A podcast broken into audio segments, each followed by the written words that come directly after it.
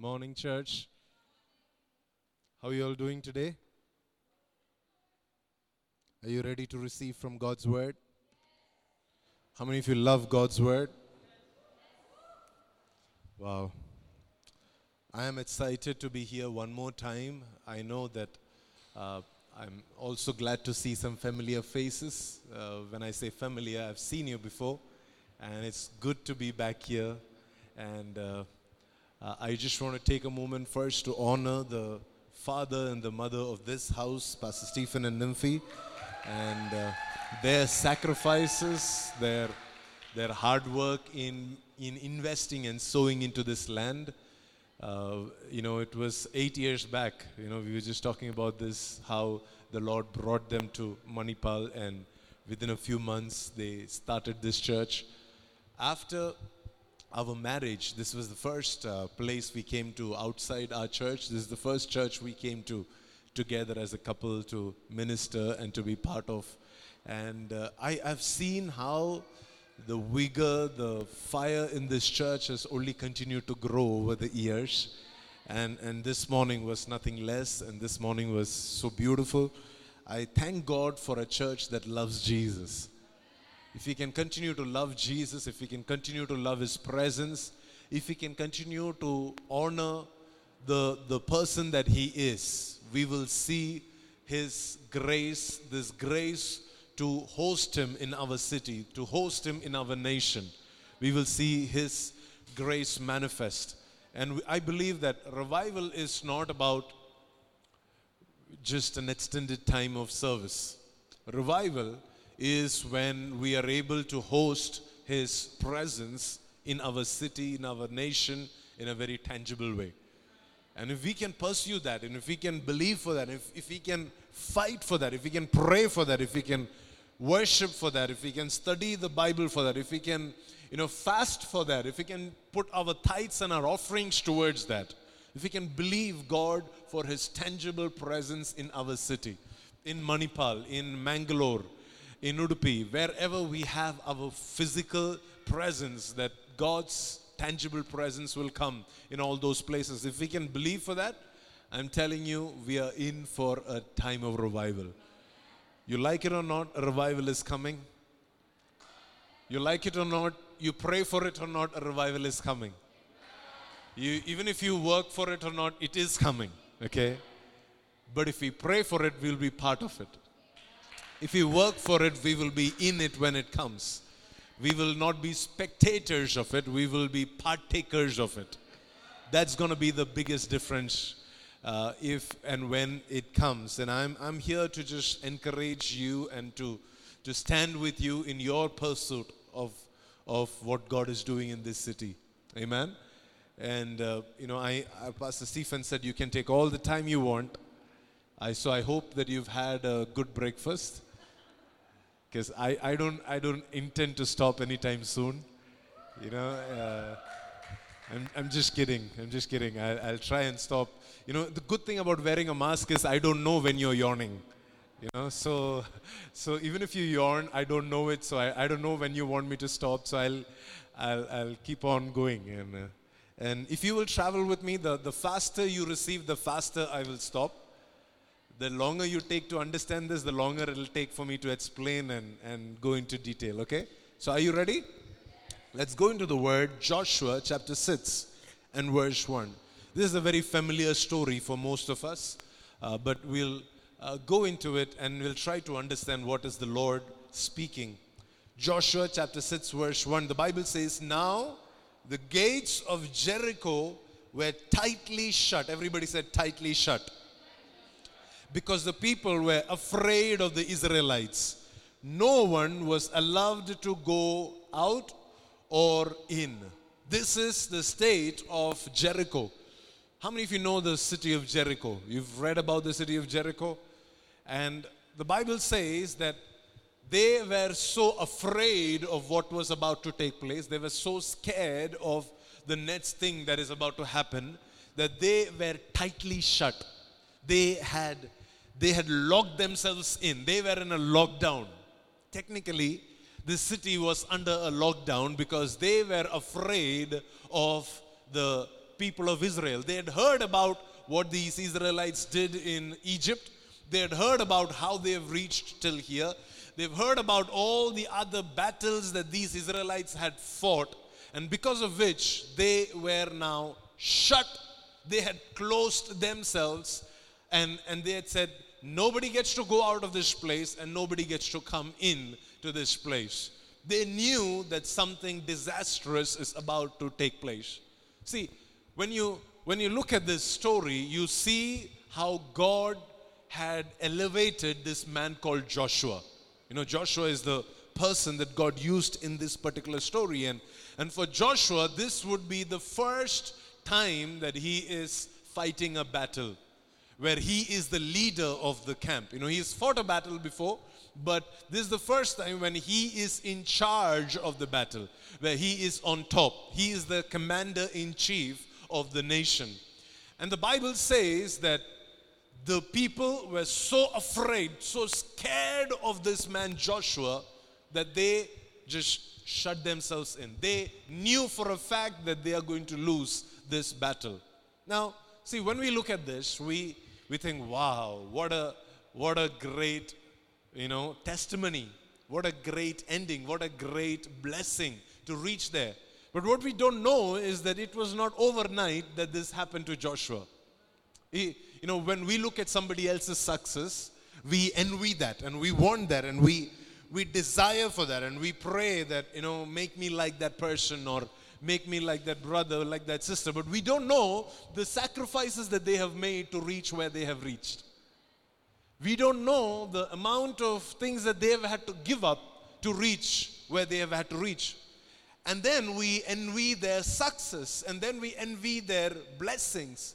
We don't know how many times they've had to say no to people, how many times they've had to say no to food, how many times they've had to say no to television, how many times they've had to say no to the things that they enjoy, that the things that they that, that is comfortable for them.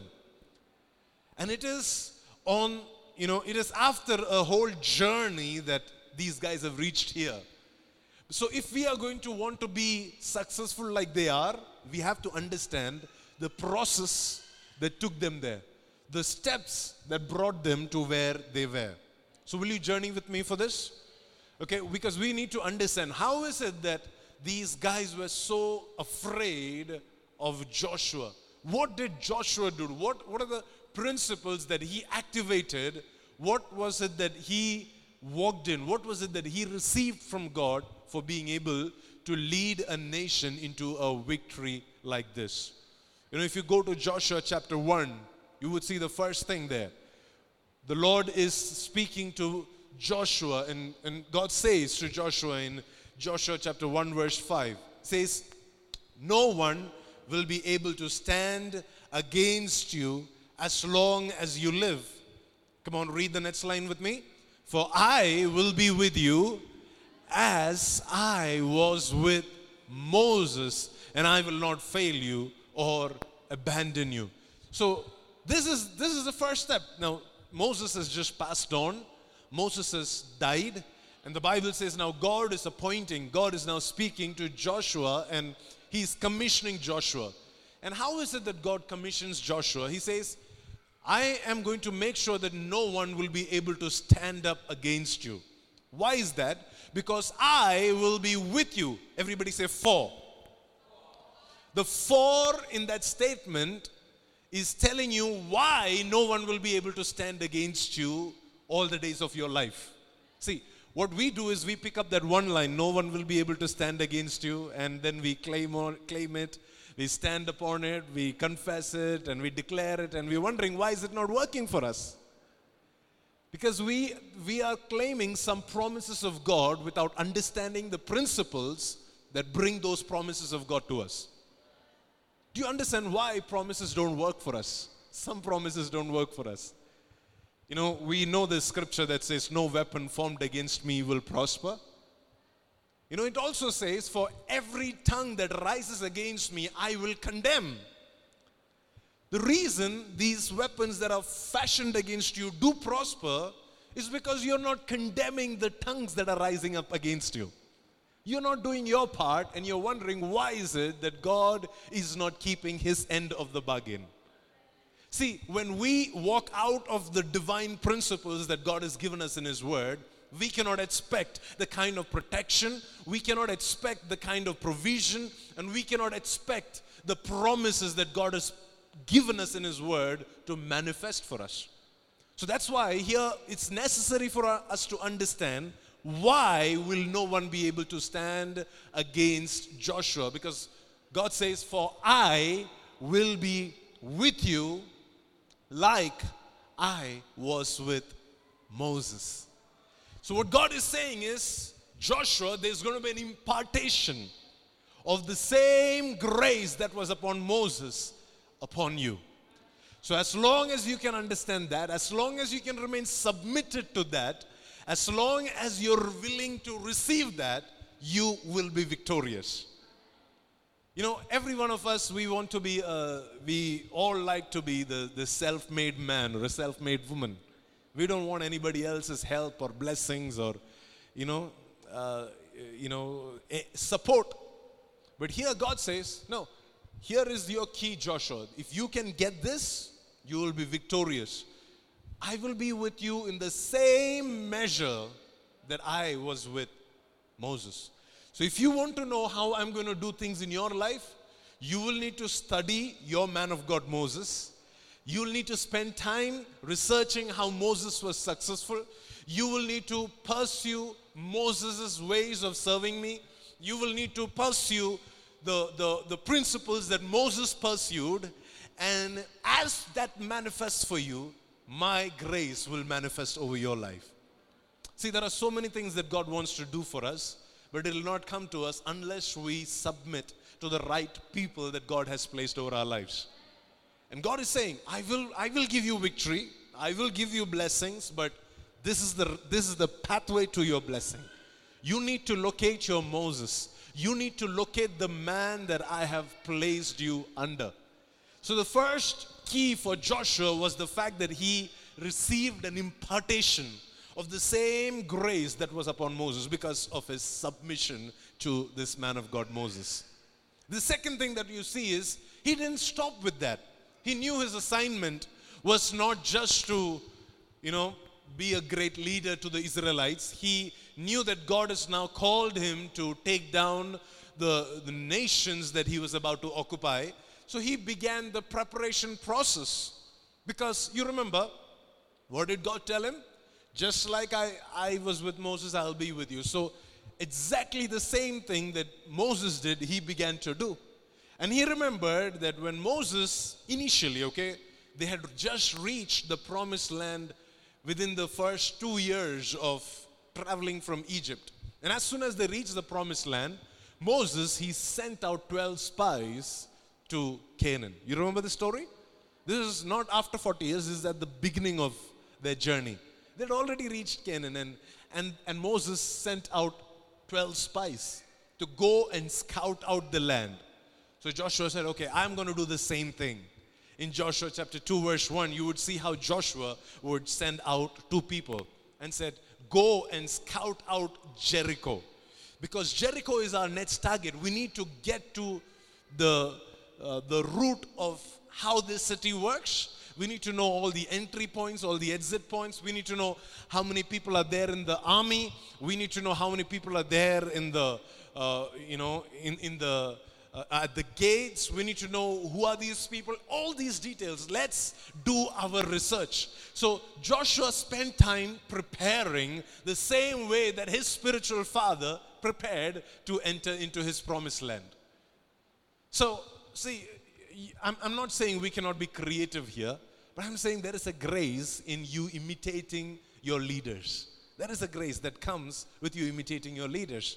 Paul said it like this why don't you imitate me as I imitate Christ? Imitating means just to copy and do the exact same thing. Just do the exact same thing. He prays for three hours, you pray for three hours. He reads the Bible in this way, you read the Bible in the same way. And I'm telling you, the same grace that is upon your leaders will begin to flow through you. Because you see the success that Joshua had. See, Moses' venture didn't, wasn't very successful. Moses sent out 12, right? And out of the 12, only two came back with a good report. So Joshua said, I'm not going to send 12, I'm only going to send the two. He found the two that were going to bring a good report and sent the two into Jericho and said, Go scout out the land. Now, let me explain this to you.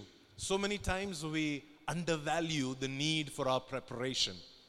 We think that, oh, just because I have prayed, just because I've fasted, just because, you know, I, I don't, I don't need to know, or I, I don't need to understand the background or the context of the, the people that I'm ministering to, or the, or the, you know, sometimes we pray and we go and write exams without studying, right? Anybody who has done that? No, it's only me? Okay, thank you, my brother. Thank you, thank you. You know, we, and we think, why is it that God is not showing up? Hey, there is a preparation involved. You, you need to do your part. You need to prepare for the victory that God wants to give you. You need to do your part and then let God do the rest. And here is Joshua. He first received an impartation and then he goes into the preparation mode. Then he begins to tell his people it's necessary that now we get to understand the context of what victory we need to receive. Now, in doing so, he was not trying to, you know, like take a stock of, okay, how many people we need for this victory or. No, he was just trying to understand who is his enemy. He is trying to understand what is the thing that he is going to be fighting. And the next step that he did was that he crossed over. Now, in, in, in Joshua chapter 3, verse 6, you will see uh, him giving the order to the priest saying, You know, why don't you uh, take the ark and go and stand in the Jordan River and let the entire nation of Israel let us cross across the river. You know, this was a point of no return now. You know, now, if they cross this river, there, there is no turning back. Because still now, they still have the option of continuing to stay in the wilderness. But once they cross the river and they come to the other side, they are either going to be targets of the enemy or they would have to destroy their enemy. They, you know, Joshua put them into a very difficult place. He, it was a big step of faith for Joshua to cross the river and go to the other side. See, sending two people into the other side was not a big challenge. If you lose, you lose only two people. But now he said, Come on, let's cross over to the other side. Let's go to the other side. So this morning, I, I believe that some of you, the Lord is going to inspire you to take some steps of faith. I don't know what that is. I don't, I don't need to understand all that God is asking you to do, but the Lord will ask you to take some steps of faith, some things to cross over to the other side. Some of you, God has already been speaking over the last few days, few weeks, and today the Lord has come to just push you to the other side, push you over the edge, and say, hey, why don't you take the sleep now? It's time to go to the next level. For long, you've been wandering in the wilderness. You know, at one point, God told Moses, Hey, these guys have been going round and round in the wilderness for the last 40 years. They've been just wandering, they, they were not progressing. But now, finally, Joshua said, It's time for us to go to the next step. It's not enough that we are prepared, it's not enough that we have the right impartation. Now it's necessary that we take the physical steps required to go to the next level. So I, I you know, I, I truly believe that today God wants you to do something practical. Not just go back saying, wow, good word, thank you, Lord, for all that you're doing, but go back saying, okay, I know what I need to do now. I know what are the barriers that I need to cross over. I know what are the things that I need to, you know, just step out of and step into. Today, the Lord is pushing you into the other side. So, Joshua did not just receive the impartation, he did not just prepare, but he was also uh, the, the kind that took the step of faith to cross over to the other side. Then you would see what he did in chapter 5 and verse 3. The Bible says So Joshua made flint knives and he circumcised the entire male population of Israel at this place. this is where things get tricky. You know, if you wanted to circumcise these guys, you should have done that before you put them in harm's way. You should have done that in the wilderness where there was not enemies, you know, watching you and trying to fight you. But after crossing the Jordan is when Joshua circumcises them. And he says, Hey, now we are into serious business. This is a big step of faith, guys, you know, where they where they are right. If if you throw a long arrow from Jericho, it's gonna hit you. He's he's brought them that close to the enemy, and now he circumcises them. You know, circumcision it can show different things. It can show consecration. You know, if you read the letters of Paul, he would talk about a circumcised heart. It can show consecration that is necessary before we enter into a battle. It can show the fact that it is uh, you, you need to realign to your identity. See, for the Israelites, the, the, the fact that they are circumcised had to do with their identity. When God told Abraham, saying, Hey, everybody in your family needs to be circumcised, it was to identify that they are your sons, they are your family members. And so today, I, I believe that before God gives us a victory, you know, as part of the process of us reaching there, the Lord is also calling us to a season, a place of consecration. See, a, a, place of consecration is a place where you have to become very vulnerable, where, you know, the things that you expose can be used against you. See, you understand this, right? These guys are standing at the gates of Jericho and they are circumcised. Do you know another story in the Bible where an entire city was circumcised? Where, you know, uh, the brothers of Dinah, they went and circumcised an entire, uh, they went and killed an entire city of males who were just circumcised. And they couldn't fight back. See, 12 people, 12 or 13 guys, they took down an entire city of men because these guys couldn't fight back in their vulnerable place. And right now, Joshua has done the same thing to about 2 million Israelites that are standing at the walls of Jericho, saying, Hey, if we need to take this down, we need consecration.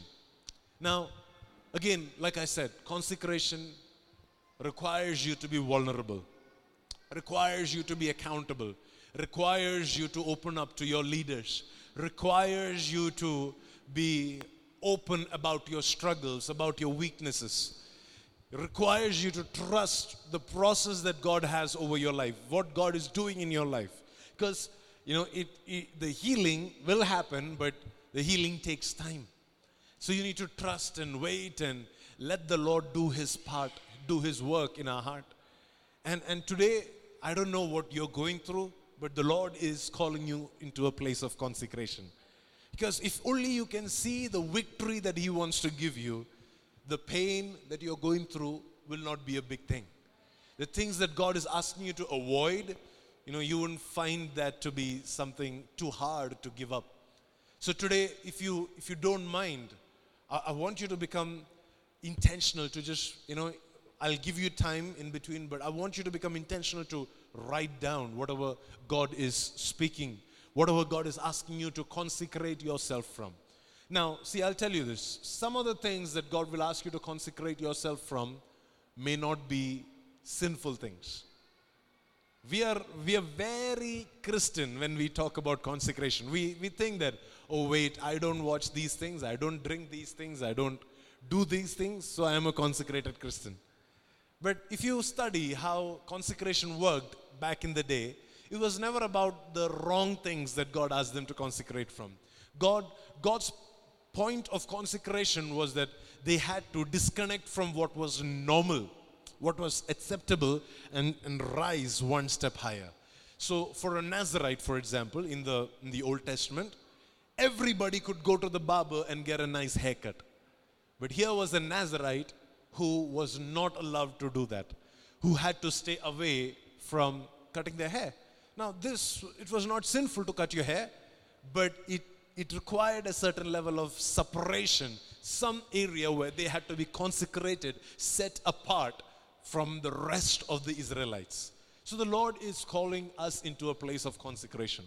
You need to understand, you need to ask God, what area of my life do you want me to consecrate? Is it, is it in my food? Is it in my phone time, the time that I spend on social media? Is it in, the, is it in my conversations with people? Wh- which areas of my life do I need to consecrate and consecrate, especially in this season? If we have to receive this victory that the Lord wants to release among us, then we have to be willing to go that extra mile to consecrate ourselves. We cannot, we cannot inherit this breakthrough if we are not willing to be consecrated. So Joshua, the Bible says, he consecrated the entire camp of Israel. And, and the last thing that he did was that he surrendered. You know, you would see this in the same chapter, Joshua chapter 5 and verse 14, where he saw this commander of God's army. And the Bible says, as soon as he had this revelation of this commander of God's army, he just fell to his face on the ground with reverence. And Joshua said, I am at your command. Whatever you say, I will do. So Joshua progressed. It began with an impartation, then it went to preparation, then it went to crossing over, taking a step of faith, then consecration, and finally he came to a place of surrender where he said, Okay, have your way, do whatever you want to do. This is the Joshua that the people in Jericho were scared of. Do you understand the process now? Do you understand where Joshua has been, what all he has done to reach this place? Now we think, wow, this man was an overnight success. He wasn't. He had to go through that process. He had to take these steps one, one day at a time. He had to go through these times and seasons of preparation, of, of consecration, of, of crossover, of, of surrender to God to finally reach a place where the enemy is now going to be scared of him and the enemy is going to shut himself up in his house, in his room. So that's, that's, the, that's where we see the story begin. But you know the rest of the story. I'm not going to take a lot of time trying to explain what happened in the rest of the story. But let me, let me give you a few points before we begin to pray. Joshua chapter 6 and verse 2. The Bible says, what was the first one? What was the first verse? The whole city was afraid, because of which they had a lockdown, right? So the lockdown means these guys are not going to be able to experience any entry point into the city. But the Bible says, but, verse, verse 2, but the Lord said to Joshua, I have given you Jericho. So here is what they are faced with. They are faced with an entire city that is closed to them. They are faced with an entire city that is unwilling to let them in. But God says, I have given you Jericho. So they, they in their in their visual, you know, what they are seeing with their eyes is closed doors. But what they're hearing in their ears, in their spiritual ears, is that I have already given you Jericho. So I, I know that you know we are faced with so many things today, including the pandemic in our nation, including all the challenges that comes along with it, all your personal battles, everything that you're faced with today. Can I ask you, do you know what God is saying about this? Do you know what God is speaking about your situation? I don't want to know what you're facing. I don't want to know how, how the Jericho is shut and, and, and there is no open doors and there is no answers and there is no breakthroughs. That's not what I want to know. What I want to know is what is God speaking about this? What is God telling you about your situation? Tell me what God is speaking to me, speaking to you about your situation, and I'll tell you how soon you will inherit it. So before God gives you something, He always and always speaks to you about it. If, if, if you receive something which God has not spoken to you about, which God has not told you it will come to you, then I doubt if it's truly from God. Because whenever God has given his children something, you know, God told Abraham, I'm going to take you to a land. I'm going to give you a land that is beautiful, that is, be, that is beyond your wildest dreams. I'm going to bless you. I'm going to make your children like the stars of the sky and the sand of the sea. God always would speak before he would do. So, in this season, the one thing that we need to become attentive to understand what is God saying about my situation? What is God speaking about my problem? What is God speaking about my relationship? What is God speaking about my finances? What is God speaking about my issue? If, if you can get that thing right, I'm telling you, everything else will fall into place. Because the Bible says, man shall not live by, come on, tell, tell me the rest of the scripture. Man shall not live by, yes, which means you, you, you do not survive because you have an open door. You do not survive because you have a invitation letter. No, no, no. You do not survive because you have contacts in high places. You survive because you've heard the word of the Lord. So often we have made it a normal thing to depend on food, to depend on bread, to depend on water, to depend on people. But today the Lord is saying, no, no, no. I'm looking for a church that understands my voice. My sheep, they hear my voice. My voice. They, they're attentive to my voice and they follow me. They follow me. So, so my question to you is, church, what is God saying about your situation? What is God saying about your situation? Do you have an understanding? I, I, I, don't tell me what the prophet told you about your situation. Don't tell me what your pastor told you about your situation. Tell me what God is saying about your situation. What is God speaking to you about what you're going through? If you, if, if, if you can put all your efforts into pursuing the voice of God. You know, see, if uh, you were hungry for a week, okay, you've not had food for a whole week. Just imagine, you've not had food for a whole week. How hungry would you be? And the and the and the and the guys, those among us that don't like the kitchen at all, will still do something to go into the kitchen, do whatever it takes to cook a meal, right? To do something so that we can be fed. We don't, don't like doing it, but we'll still do it. Can we be so desperate to hear God's voice? Knowing that our survival depends on this. That, that whether you'll be alive or not, whether you'll get out of this mess or not, depends on hearing God's voice. I want you to write this down. I want you to, you know, make this your wallpaper if you can this week.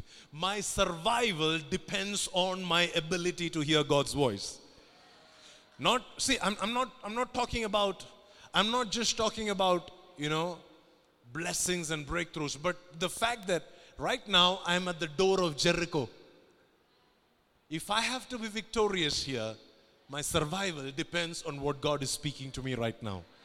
My survival depends on what God is telling me in this season. Not what God has spoken to me 20 years back, but what, God, what is God speaking to me right now. I pray, I pray. My desire is that this church will be a church that loves the voice of God.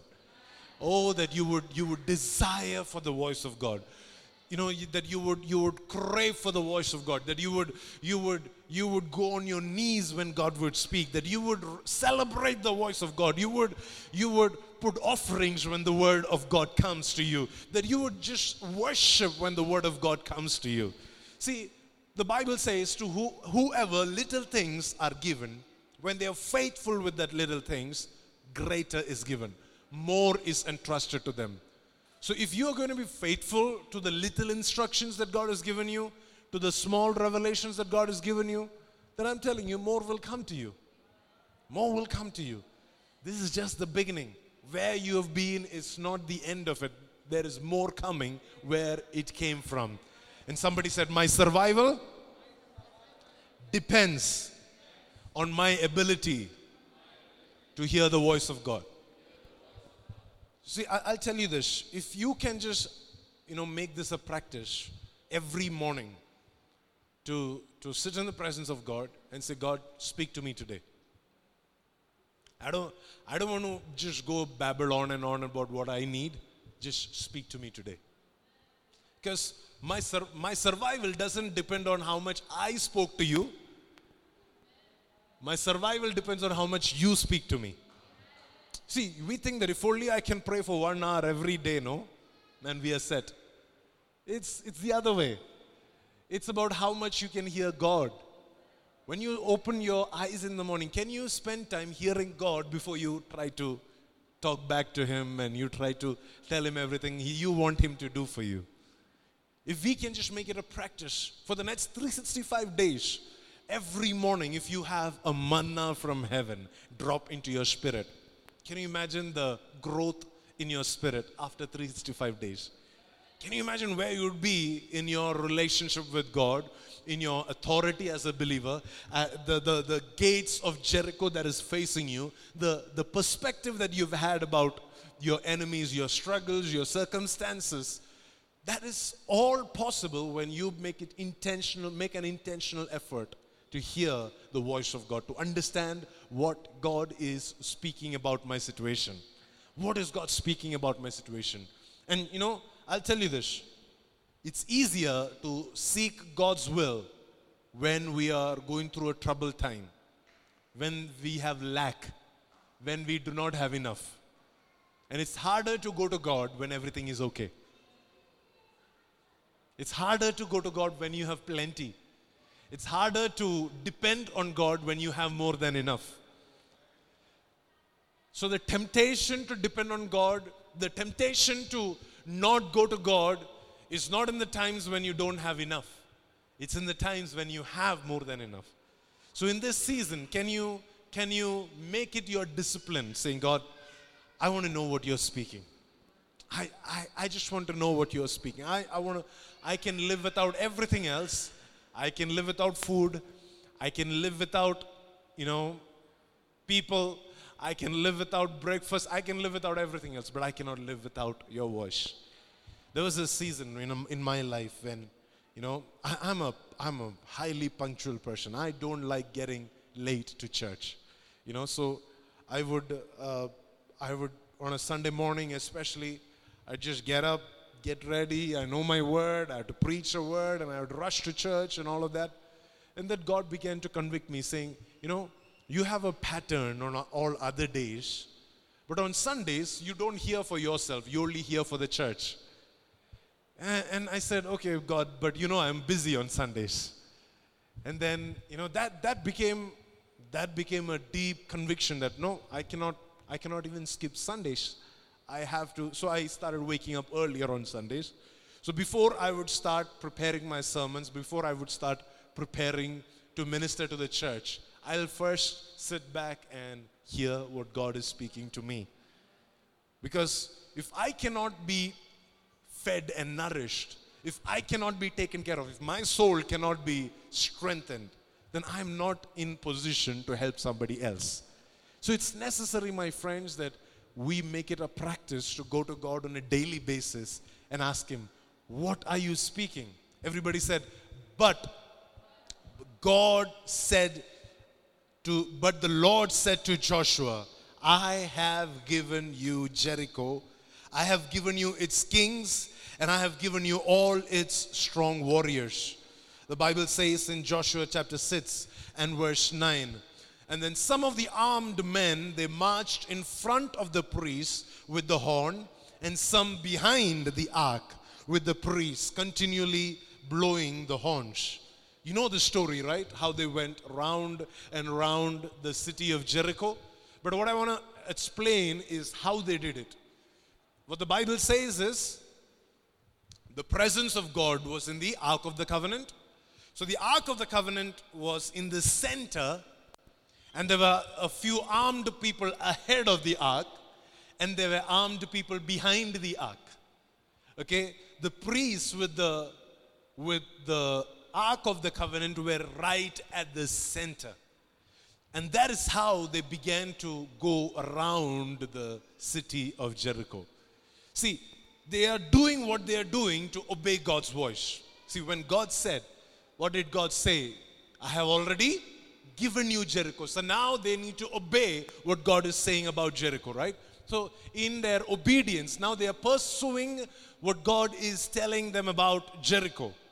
But the Bible says they did this as an intentional thing to keep the presence of God in the center of their pursuit. Sometimes what happens with us is we hear God and then we run off to do it on our own strength. So here we see these guys, they are they have heard God, but they say, God, but we don't want to do this without you. I know I have heard your voice, but through the pursuit of obeying your voice throughout this day, I want to keep you right at the center. I want to keep your presence the focus at the very center of everything that we are doing. Read this with me. Some of the armed men they marched in front of the priest with the horns, and some behind the ark, some ahead and some behind. Where was the presence? The presence was at the center. In the center. They were pursuing the call of God, they were pursuing the voice of God, but they kept the presence of God in the very center of it all, even in the process. Even in the process, they kept pursuing along with the presence of God. And that is what set them apart. You know, there are so many in the Bible who have pursued the will of God outside the presence of God. And there are so many who have pursued, you know, who have gone away from the will of God but with the presence of God. Both of it doesn't work. When you pursue the will of God without the presence of God, you are going to become a, a it, it, you will you'll be doing it on your own strength, in your own ability. The best example is Saul, where he was pursuing the will of God now, but the Bible says God had left him. The presence of God had left him. So now, even though what he was doing was, you know, when he wanted to fight Goliath and when he wanted to gain these victories, God wanted to give him the victory. It was the will of God, but he didn't have the presence of God. He didn't have the, the, the grace to host the presence of God. And there were other group of people, you know, the sons of Eli. They carried the presence of God and they went into the battle that God had not ordained them to go into. So, so what happened to them? They came back defeated. So there are people that will try to host the presence of God without the will of God. And there are people that will try to push for the will of God without the presence of God. Both of it is extremes. We need to hear the voice of God to understand His will and then we need to have His presence in the center as we try to pursue that will. That is the key to your success. It's not just knowing God's will, it's not just hearing God's voice, but your obedience, your pursuit, your journey to doing God's will. If you can do that with God's presence in the center, keeping God as the focus, keeping God as everything, and saying, God, I, I'm not doing this for myself. I'm doing this to honor you. I'm doing this to bring worship to you. I'm doing this to bring glory to you. I'm a lover of his presence. Oh yes, yes, yes. If we can if we can sing that song and if we can worship him when we are doing our work in your office, when you're doing that coding, if you can say, I'm a lover of your presence, God. I want to keep you in the center when I'm doing this. I know this is your will for my life right now, but I want to I want to do this with you in the center of it. See, you know, fighting a battle doesn't look like a spiritual activity because you're you're killing people there. It doesn't look like something that, you know, you do when you have goosebumps. But they said, "No, we'll keep the presence of God in the center of it all." Because if I can if I can pursue the will of God, and if I can keep the presence of God in the center of my life, in everything that I do, there's nothing, absolutely nothing that will ever be impossible for me. Absolutely nothing. No enemy that, that will be able to take me down. You would see further in Joshua chapter 6, verse 10. Joshua now commands them do not shout, do not even talk. Joshua commanded them not a single word from any of you until I tell you to shout, and then shout. So, what are they doing? They're pursuing the will of God, they're pursuing the voice of God, and they have the presence of God with them, right? Now, Joshua gives them an order. In this pursuit, I want you to keep quiet. I want you to keep quiet. I know you're facing a lot of battles, but I don't want you to speak up. I don't want you to fight for yourself. I don't want you to take the weapon in your hand and try to. See, this is a time when it was allowed. See, this is a season. In the Old Testament, it was allowed to physically kill your enemies. And yet, Joshua told them, You need to keep quiet in this season. You just, just, just be quiet. There is going to become a time when you need to become aggressive and when you need to shout and when you need to release yourself.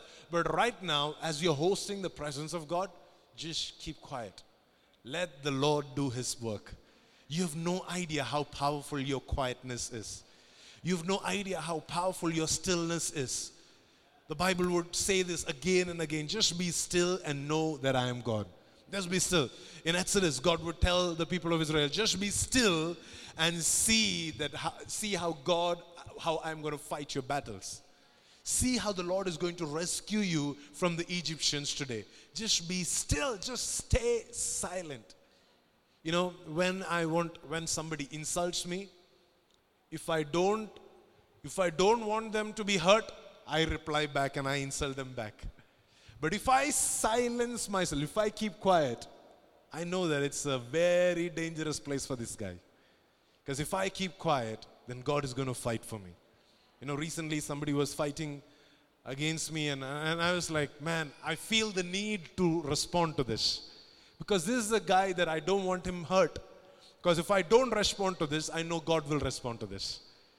Because you have no idea how powerful your silence is. When you keep quiet, when you stay silent in some situations, when you just withdraw, when you just say, God, I'm not going to try to vindicate myself, I'm not going to try to honor myself in this situation. You are my vindicator. You, you are the one who gives me promotion. You are the lifter up of my head. You're the one who exalts me. You're the one who anoints my head with oil. You're the one who prepares a feast for me, a table for me in the presence of my enemies.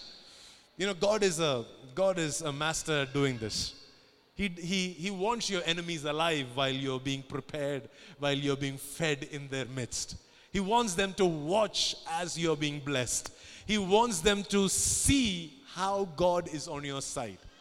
That's why the Bible says He prepares a table in the presence of your enemies. Not in the absence, but in the presence of your enemies. So Joshua tells them, This is not a season to shout. I'll tell you when to shout. But until then, just keep quiet. Verse 16, you would see how the seventh time around, the seventh day and the seventh time around, as the priests sounded the long blast on their horns, Joshua commanded the people, Shout, for the Lord has given you the town. He doesn't say, Shout, and then the Lord will give you the town. What did, what did Joshua say? Shout, for the Lord has has already given. Now it is a battle you need to fight. We don't fight battles that has not been won already. We fight battles that has already been won. Joshua says, hey, yo, when you shout is when things change. Okay? But it is not time for shouting till the place is already given to us. He says, Shout now because the land has already been given to you. So there are some things that I'm going to declare today, and, and we're going to see victory over. Some things that you're going to release your sound, your voice over. Things that God has already given you. Already given you. You know, we are not we are not traveling to a place of victory or to a place of healing or to a place of breakthrough. We are traveling from a place of healing, from a place of victory, from a place of breakthrough. When we understand that, when, we, when our eyes are open to see what has already been done, what has already been given, and then we shout, and then we pray, and then we release, then we say, then we declare, then we have faith, we will see that manifest immediately. That's why Jesus said, Don't you know that your heavenly Father knows all that you need even before you ask? He knows everything that you need, and you need to ask for the things that He has already given you. He has already given you. Now, when you know that it has already been given, and then you ask, then you seek, then you knock, then you pursue, then you shout, then you release a voice, then you declare. I'm telling you, you there is no struggle. See, when do we struggle? We struggle when we don't know the outcome, right? But can you imagine how your response is going to be when you already know that the outcome is going to be in your favor? The outcome is already going to be for you, it's going to be for your blessing, it's going to be for your family. God is on your side. When you know the outcome already, there's going to be no struggle. I don't care. I don't care how you how you're going to look at me, what you're going to say, if you're going to bless me, if you're not going to, if you're going to promote me. No, I know the outcome, guys. So I'm going to do my work with the freedom when I'm when I already understand where I'm coming from. Amen. The Bible goes on to say in Joshua chapter 6 and verse uh, 17. Now, Joshua is telling them, Jericho and everything in it must be completely destroyed as an offering to the Lord. So, what God is telling them is your victory, the breakthrough that you are going to experience today, it is an offering to the Lord. It is worship to the Lord. Your, your breakthroughs has the capacity to bring glory to God. When, when, when Jesus wanted to uh, go and heal Lazarus, you know, when, the, when Martha and Mary, when they came and told Jesus, saying, uh, your, your friend Lazarus is sick, Jesus said, Okay, that's good. I'm not going to come today. I'm going to wait a little longer. I'm going to wait till he dies. And I'm going to wait four days after he dies. And the Bible says he, he extended the time. And when his disciples asked him, he said, Hey, this is, this is for the glory of God. I'm doing something, I'm, I'm releasing something that is going to be for the glory of God. This may be your victory, but it is not for your blessing. It, it, may be your blessing, it may be your breakthrough, it may be your promotion, but it is not for your glory, it is for His glory. It is to bring Him worship, it is to bring Him honor. See, the Bible says that they had to destroy everything in this city and accumulate everything in the city for the treasury of God's house. In fact, they were not even supposed to dwell in Jericho. Do you know that they didn't live in Jericho? Jericho, they just destroyed and they just moved on. They didn't take, take over Jericho because they needed it. They took over Jericho because they wanted to bring worship to God. All the gold in the city, all the silver, bronze, all the precious things in the city, it was supposed to be devoted to God. It was supposed to be uh, kept for the purposes of the treasury where God's temple will be built. And so that is why these guys were fighting this battle. They thought they are trying to do this for their own survival. No, it was for them, it was not for their survival. It was to bring worship to God. It was to bring glory to God. So what, the, the sickness that you think you're battling, it's not about you. The, the, the relationship issue that you think you're battling, oh man, it's not about you. The ministry breakthrough that you've been praying for is not about you. None of the battles that you fight is about you. It is about how you can bring offering to God through the victory that you're going to gain out of this. See, when you understand this, your perspective changes. You're no, no longer fighting to look good before people. You're no longer fighting to be happy. Now you're fighting to worship God. Now, when you release that shout, you're not releasing out of a selfish ambition to become wealthy, but you're releasing that shout because you want a gold, a silver, a bronze to build the house of God, to build the temple of God. See, that is, the, that is what God told Joshua. He said, Hey, this place, when you when you take this place down, you're not to live here. You know, in fact, the next verse, you know, in the, the, the last scripture, if you read it, it says in verse 26 Joshua, he invoked this curse upon this place. And he said, May the curse of the Lord fall on anyone who tries to rebuild this city of Jericho. At the cost of his firstborn, he will lay his foundation, and at the cost of his youngest son, he will set up its gates. In fact, this curse stayed on the city of Jericho for years, decades, centuries later. The, the guy that actually built the rebuilt Jericho, his firstborn died when the foundation was laid. His last one died when he finally finished the work. So this place was never meant for Israelites. It was not for their benefit that they are fighting this battle. It is not for their comfort that they are fighting this battle. It is, it is not for their blessing that they are fighting this battle. They're fighting this battle so they can bring an offering to God. So they can bring worship to God. So they can bring glory to God. See, when we understand that, our, our perspectives about the battles that we are facing needs to change. So your problem in your marriage, man, it's not about you. It's about how God is going to receive glory out of this. Your lack of finances, it's not about you. Your lack of breakthroughs, it's not about you. It's all about how God is going to be glorified, how worship will come to God through your victory, through your breakthrough. And when we understand that, the way that we shout, I'm telling you, it will change. The way that we consecrate ourselves will change. The, the, the drive that we have, the desire that we have will, will change. Now we are not doing it to ourselves, now we are doing it for God. Do you know that, that God desires for you to be wealthy? God desires for you to be healthy. God desires for you to prosper. God desires for you to grow in your relationships. And it's not just to make you look good. Yes, you will look good in all of this, but it's not just to make you look good. It is so that when you do look good, you will reflect the glory of your Creator. You will reflect the glory of the person that sent you. You will reflect, you, you, will, you will learn how to bring everything back into balance and, and bring it back to Christ, bring it back to Jesus.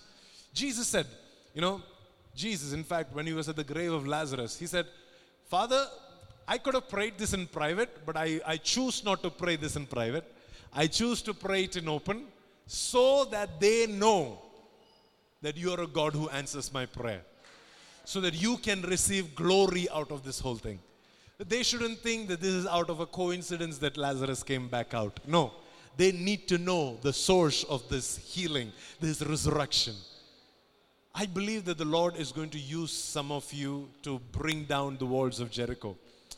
The Lord is going to use some of you to bring down the, the, the fortifications. You know, the, the city of Jericho stood in between where the people were and their promised land, and between Canaan. The city of Jericho stood in between. They had to take the city of Jericho down before they could cross over and they can go and take down other giants, other eh, other, all the cities that God had blessed them with. So today, I know that God's promises are there in your lives, but I also see there are fortifications, strongholds that are stopping, that are standing in the way. But if you will agree with me, today we're going to take those strongholds down. In the name of Jesus, we're going to bring down everything that is standing in the way of you experiencing your victory, your breakthrough. And in this victory, you don't have to do anything.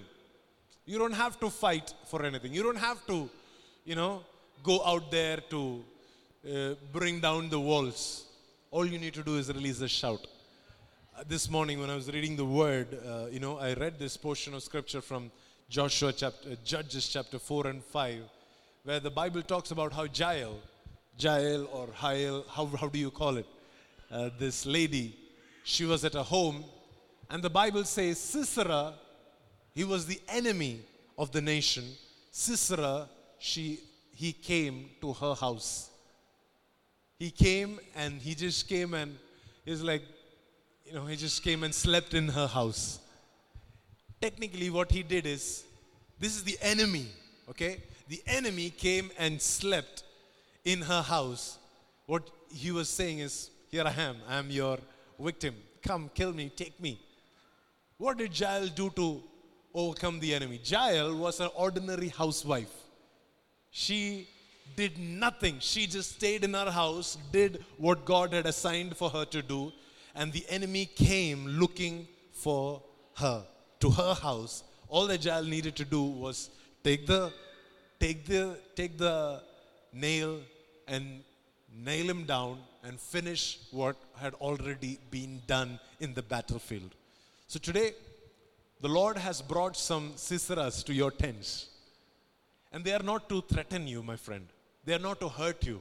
They are so that you can nail down what has already been done in the battlefield. See, Jesus has already won it all on the battlefield. The ultimate battle was won on the cross. And all these guys that are coming to your house, they are they are runaway victims. They are guys that are running away from the battlefield. All you need to do is just take your knife out, just take your weapons out, and take down the enemy that has walked into your tent, that has walked into your blessing, that has walked into your family, that has walked into your church, that has walked into your city. You have authority over that enemy. You have authority. You, you don't have to let it survive, let it thrive. Are you ready to pray with me this morning? I don't know if your faith is built up, but I'm, I'm, I am ready to declare and I'm ready to believe that no giant, no wall, no fortification, no Jericho, nothing that has ever threatened you from entering into your promised land will prosper. Today, in the name of Jesus, you will overcome. You will survive every weapon, every weapon. every weapon. You know, I, I, want you to ask yourself this question What is God speaking about my situation right now? What is God speaking about my problem? What is God saying about my problem? What is what is the Lord, what's the Lord's heart about my issue? What is God's perspective about my situation? What is God's perspective? about what I'm going through.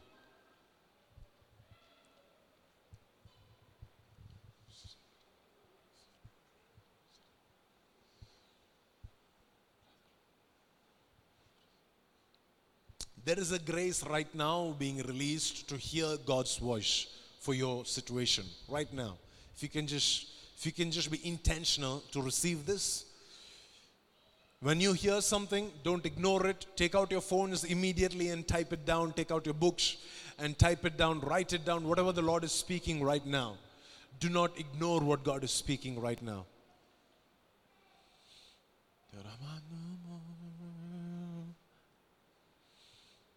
I'm a lover of your presence.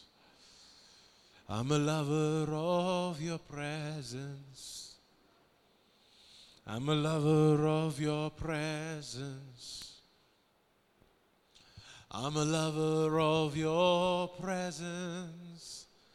I'm a lover of your presence. I'm a lover of your presence. I'm a lover of your presence. Jesus, I'm a lover of your presence. I'm a lover of your presence. I'm not asking you to, to tell me what others have said about your situation. Yes, there are people who have said you're never going to succeed in this. But I want to know what is God saying about this? What is God saying about this? What is God speaking about this situation? What is the Lord's heart about your health? Lamana.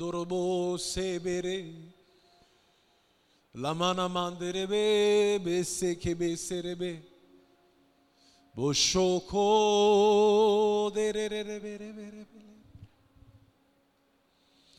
I'm a lover of your presence. I'm a lover of your presence. I'm a lover of your presence. This all we want is you. I'm a lover of your presence. I'm a lover of your presence. I'm a lover of your presence. And all we want is you. I don't know how many of you have sleep disorders, but the Lord is fixing your sleep disorder. If you have a sleep issue, if you have an issue with your sleep, receive this healing right now. There is a grace that is coming that is going to help you to be restored in your times of sleep. Every sleep disorders, every every nightmares that is keeping you awake in the night, every dream that stops you from sleeping at night, because of which your productivity during the day is is decreasing. Today, the Lord is breaking that sleep disorder in Jesus' mighty name. What is the Lord speaking about your problem? What is the Lord saying about your situation? I'm a lover of your presence. I'm a lover of your presence. I'm a lover of your presence and all we want is you. I'm a lover of your presence. I'm a lover of your presence. I'm a lover of your presence.